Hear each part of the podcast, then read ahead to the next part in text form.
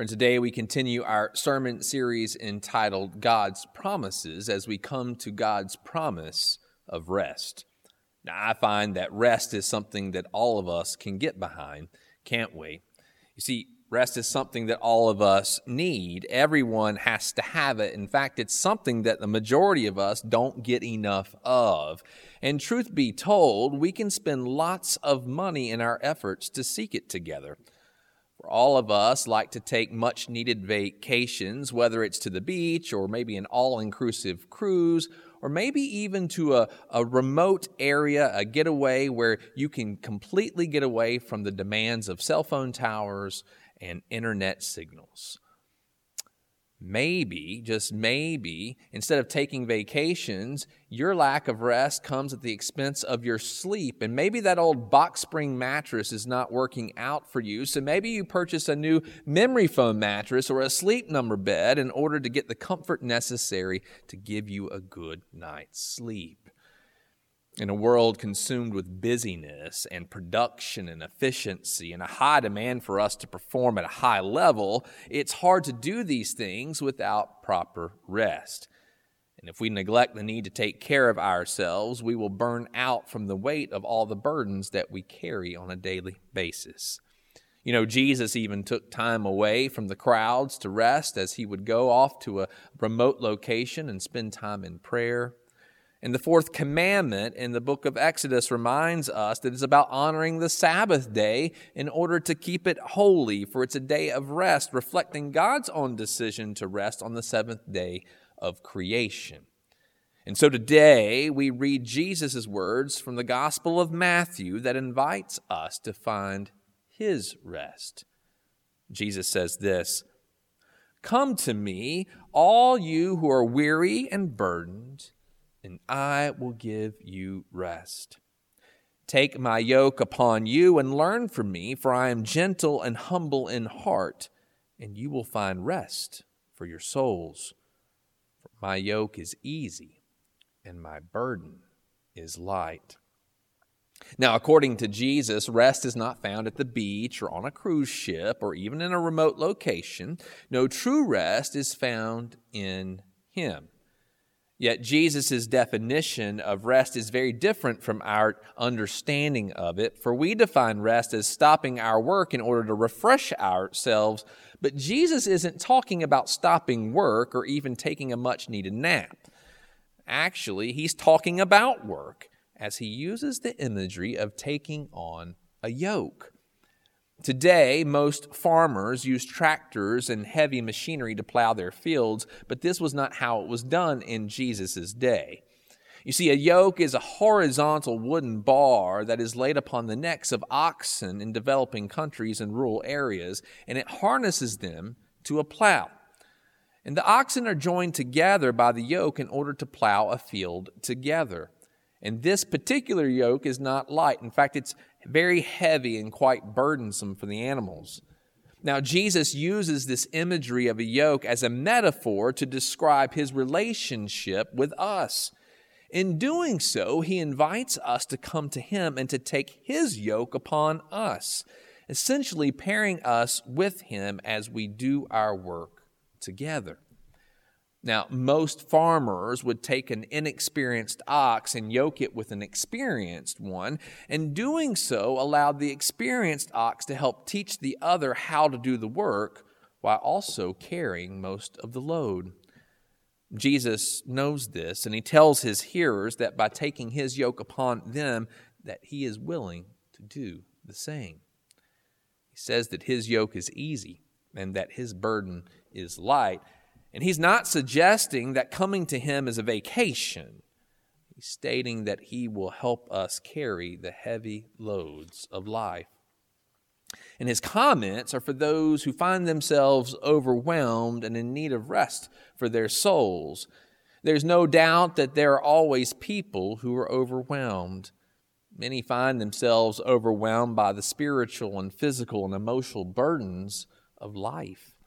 In fact, many choose to live their lives without help, thinking that they can overcome their burdens if they just work harder.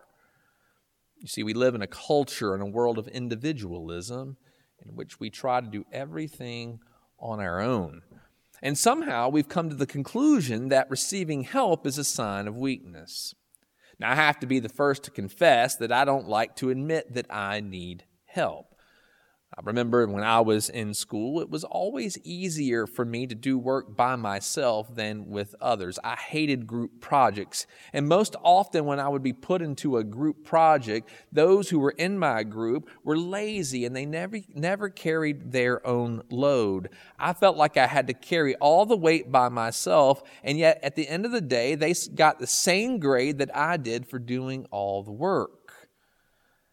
Now, as a man, this is very hard to admit, I've grown accustomed to doing things on my own. And in my own stubbornness, I will fight with myself for a long time before I ever come to the conclusion that I need to wave the white flag and ask for help. Maybe you can relate to me. But I also find that trying to carry everything on our shoulders can often lead to burnout and to exhaustion. It can be overwhelming and make our lives absolutely miserable. Yet, even when it comes to our faith, we can do the same thing. See, Jesus wasn't just talking about the weariness of our jobs or the struggles we encounter with our health or even the financial or familial burdens that we carry. He realizes that even our faith can become a burden in our efforts to live as obedient children of God. You see, Jesus had a group of religious leaders who often confronted him about their perceived notions of his lack of obedience to God's law. We know them as the Pharisees and the teachers of the law. These religious leaders were considered righteous according to the law, and they were quick to point out the failures of others. In fact, in Matthew's gospel, right after our reading today in chapter 12, they confront Jesus for picking grain and healing a man on the Sabbath day, breaking the Sabbath law. They're very good at holding people to account. Or as Jesus later says in Matthew chapter 23, verse 4, they tie up heavy, cumbersome loads and put them on other people's shoulders but they themselves are not willing to lift a finger to move them. Now, following God's laws in perfect obedience is impossible for us. Yet we affirm that Jesus is the only one who fulfilled the law in perfect obedience without sinning. But the Jewish understanding of keeping the law is really important for us to understand. For it's the Apostle Paul who says in his letter to the Philippians that as far as righteousness based on the law that he is, quote, faultless. Now, you and I confess that we are sinners and that we aren't fully obedient to the whole law of God. And it's not that Paul or even the Jewish leaders of his day thought that they were without sin. They knew that they were sinners, but they knew that God's law provided ways for them to be reconciled to God and to the community when they broke his law. Righteousness according to the law is doing all the right things that the law demands. Therefore, Paul understood himself to be blameless because he followed God's law to a T. You see, it's kind of like obeying the laws in our own land. Now, I would consider that most of us are law abiding citizens, but sometimes, honestly, we do break the law. Anyone who's gotten pulled over for speeding has broken the law. Maybe you received a ticket and had to pay a fine to fulfill what the law demanded of you. It's even possible that after doing so, you were able to have that blemish expunged from your record. In doing so, your driving record remains absolutely clean. It's not that you didn't break the law, but you fulfilled your duties to be restored under the law as a citizen in good standing. In a similar way, this is how God's law was obeyed, and why Paul declared that he was faultless under the law. You see, the rabbinic tradition had called the people to take on the yoke of the Torah. Now, the Torah is the instruction of all the laws found in the five books of Moses, the first five books of the Bible. And in the Old Testament, the yoke is found as a symbol of authority. When one takes a yoke upon him or herself, it serves as a symbol of submitting to that authority. So the Jewish people were called to submit to the authority of God by keeping all of the laws that were found there in the Torah. Then the Pharisees did something in addition to those laws. They decided that in order to protect God's laws, that they would create new laws that would provide a fence around these laws that would help keep them from ever breaking them, making it even harder to do. Now, Jesus doesn't eliminate uh, uh, the importance of the law. He doesn't abolish it in any way. Rather, what he does is he interprets the laws according to their original purpose. Jesus himself was a devout Jew, and he went to the temple and he worshiped in the synagogues and he obeyed God's law. And he recognizes the religious leaders have become so focused on following the law that they have actually forgotten the law giver. You see, they thought that they could somehow earn God's grace by following God's law. But the Apostle Paul tells us in Romans chapter 7, verses 21 through 24, he says, So I find this law at work. Although I want to do good, evil is right there with me. For in my inner being I delight in God's law but I see another law at work in me, waging war against the law of my mind and making me a prisoner of the law of sin at work within me. What a wretched man I am! Who will rescue me from this body that is subject to death? Paul's argument in chapter 7 of Romans is that God's law is holy and good and is supposed to direct us to trust God, but that sin can often distort it. A case in point is that Paul persecuted Christians in his zeal for God's law before Christ confronted him on the road to Damascus. In addition, he says that no matter how hard we try to be obedient to the law, we find that our sinful nature is constantly waging war within us, which often leaves us losing many battles. You see, Paul understands sin to be something that lives within us and is not just acts of disobedience. It's much like the shingles virus that remains hidden within our bodies, but it attacks us when it is activated by stress. Now, many scholars speculate whether or not if Paul is speaking about himself here, or if he's being rhetorical in nature, or if this is how he lived prior to his conversion, or even afterwards. But Personally, I think that Paul is trying to make the point that we can't follow God faithfully by ourselves.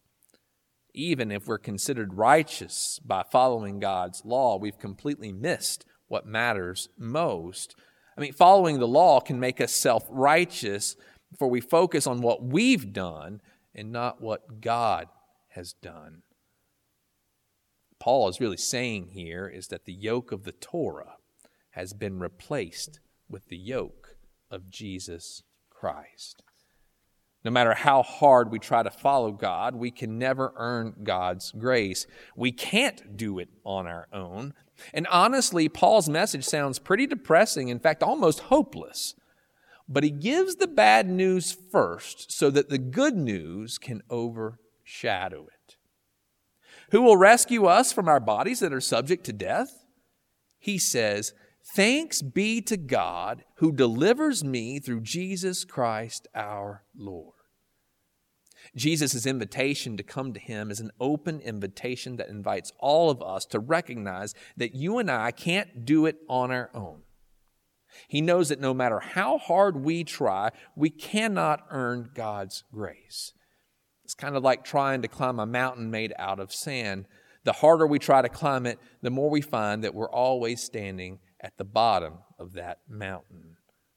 Christ is the way to God, and his invitation to take on his yoke is the grace that we need to live for Christ. And like a participant at an Alcoholics Anonymous gathering, Paul introduces himself in Romans 7 saying, Hi, I'm Paul, a sinner who needs the grace of Jesus Christ. We too must acknowledge this important truth. Because in doing so and accepting the yoke of Christ, we live as redeemed children of God who are righteous not because of the law, but because of what Christ has done for us.